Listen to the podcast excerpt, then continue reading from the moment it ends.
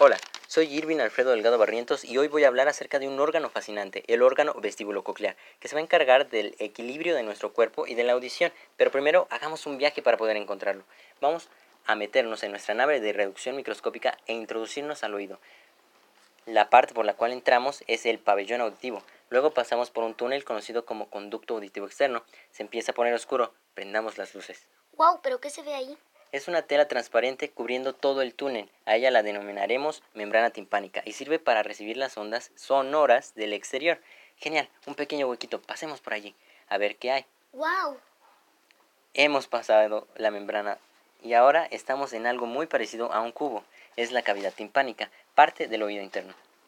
Podemos observar sus seis paredes. Vamos a ponerles nombre. Por un lado tenemos la pared membranosa que acabamos de atravesar. También se le puede decir pared lateral. Justo enfrente tenemos la pared laberíntica o medial.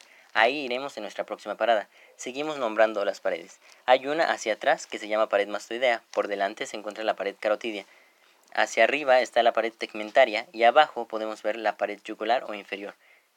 Pero qué impresionante. ¿Qué son esas estructuras de ahí? Son los huesecillos del oído y de hecho son los huesos más pequeños del cuerpo.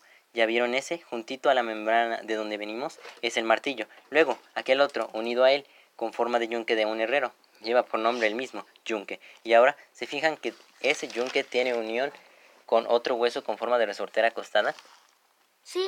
Pues a ese se le llama estribo. Pueden ver que este hueso tiene sus antenas dirigidas más hacia adentro, en donde, ah, mira, encontramos la ventana oval. Y abajito hay otra, es la ventana redonda. Por ahí es donde vamos a ir al oído interno. Pero antes, ¿Ya vieron que estos huesos están siendo sostenidos por algo? Sí.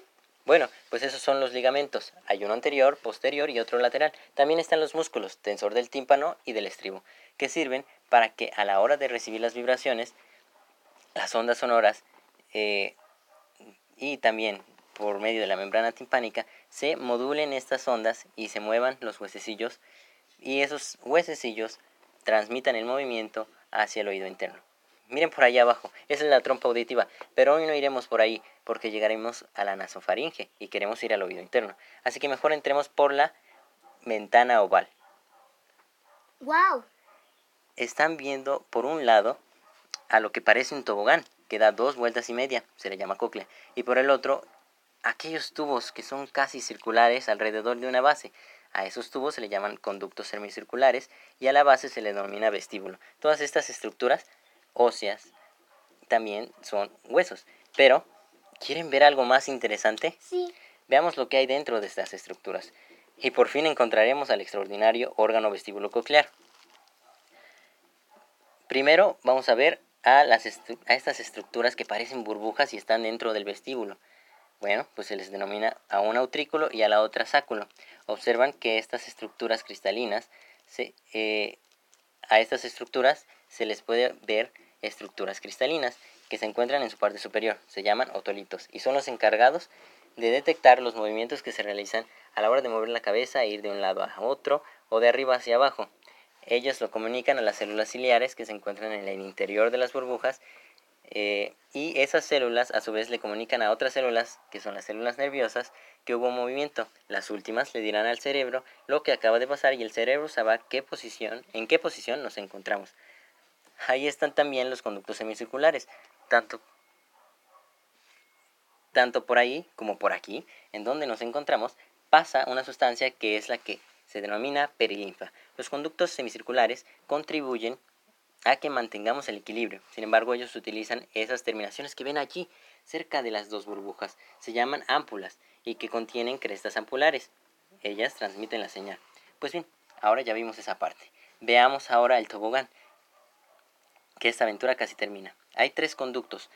Entramos por el de en medio. Este conducto se llama conducto coclear. El conducto de arriba se le denomina rampa vestibular, en donde hay perilinfa. Por abajo está la rampa timpánica. Ahora veamos el conducto en el que nos encontramos.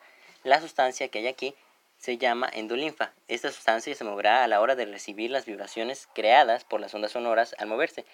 Eh, estimulará a aquellos que podemos ver, aquello que podemos ver en la parte central y en la base del conducto.